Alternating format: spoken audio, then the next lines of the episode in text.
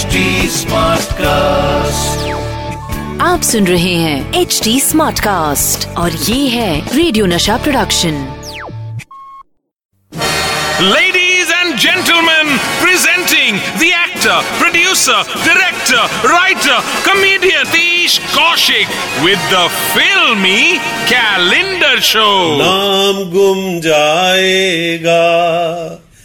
Beautiful चेहरा ये बदल जाएगा। मेरी आवाज़ ही पहचान है। इसलिए सुनते रहना इसे। The filmy calendar show. दोस्तों, मैं हूँ आपका अपना गोलू गोलू कैलेंडर सतीश कौशिक, और शो शुरू हो गया है द फिल्मी कैलेंडर शो जिसमें हम बात करते हैं उन तारीखों की जिन तारीखों ने फिल्मी दुनिया में इतिहास बनाया, और वो तारीख डिसाइड करता है मेरा ये कैलेंडर और आज कैलेंडर भाई ने जो तारीख सेलेक्ट करके हम सब पे एहसान किया है, वो है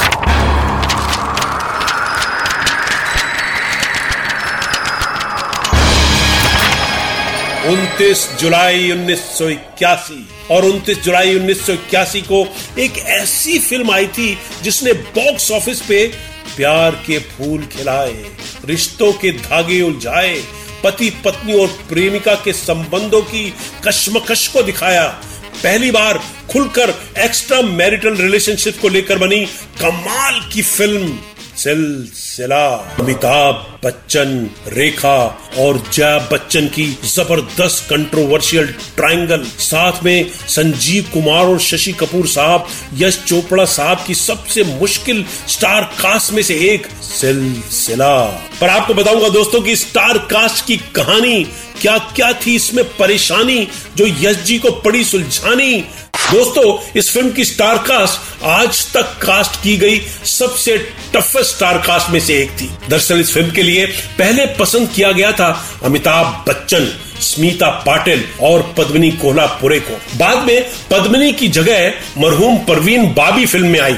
जब कश्मीर में सारी यूनिट पहुँच गई तो बच्चन साहब ने स्क्रिप्ट पढ़ने के बाद यश चोपड़ा साहब से कहा कि, यश जी, क्या आप इस स्टार कास्ट से सहमत है? यश जी ने कहा कि मेरे हिसाब से तो स्टार कास्ट अमिताभ बच्चन, जया बच्चन और रेखा होने चाहिए। कमरे में बच्चन साहब की तरह एक लंबी खामोशी छा गई। फिर बच्चन साहब ने कहा कि कल मुंबई वापस चलते हैं यश जी और जया और रेखा से बात करते हैं और दोनों ने मुंबई की फ़्लाइट ले ली। मगर दोस्तों, जया बच्चन और रेखा दोनों को मनाना बहुत टेढ़ी खीर था। अगर वो मान भी गई तो स्मिता जी और परवीन भाभी को मना करना उस टेढ़ी खीर में से दूध अलग और चावल अलग करने जैसा मुश्किल था। पर यश चोपड़ा साहब भी यश चोपड़ा थे। भाई, यश जी की फ़िल्म की बात और रोमांस ना जागे तो ये तो इम्पॉसिबल है। जब स्मिता पाटिल जी और परवीन भाभी जी को फाइनल करने के बाद अमिताभ बच्चन और यश जी ने स्टार कास्ट चेंज करके फ़िल्म में जया बच्चन और रेखा जी को कास्ट करने का फैसला किया तो वो डिसीज़न बहुत मुश्किल था। खैर, बच्चन साहब और यश जी मुंबई आए, यश जी ने जया जी से बात की और कहा कि कल से शूट है कश्मीर में, तुम पहुँच जाओ। इसके बाद उन्होंने रेखा जी से बात की और उन्हें भी मना लिया और दोनों से अकेले में जाकर रिक्वेस्ट की कि भैया प्लीज़ मेरे सेट पे कोई गड़बड़ मत करना। एज ए डायरेक्टर मेरी तो रूही काँप जाती है ये सोच के कि सिलसिला का शूट हुआ, कैसे हुआ?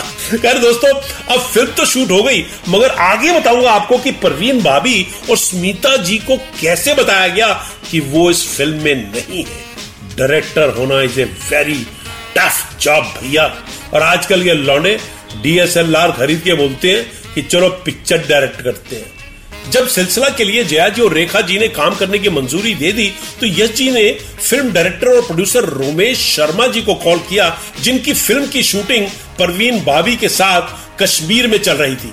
परवीन जी मान गई और एक मुलाकात में उन्होंने खुश होते हुए यश जी से कहा कि आप जो कर रहे हैं, फ़िल्म के लिए कर रहे हैं, मगर अब आप पर मेरी एक फ़िल्म उधार है। और स्मिता पाटिल जी के पास यश जी ने शशि कपूर साहब को भेजा क्योंकि वो उनके खास दोस्त थे। और स्मिता जी ने एक मुलाकात में इस बात की तारीफ़ की कि यश जी आपने जो किया, सही किया।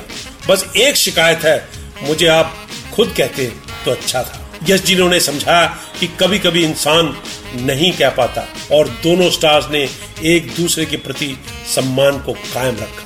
दोस्तों फ़िल्म की ऐसी कहानियाँ लेकर मैं फिर आऊँगा आपसे मिलने इसी शो में जिसका नाम है the filmy calendar show with Satish Kaushik. ठना bye आप सुन रहे हैं एच डी स्मार्ट कास्ट और ये था radio Nasha production HD smart Smartcast.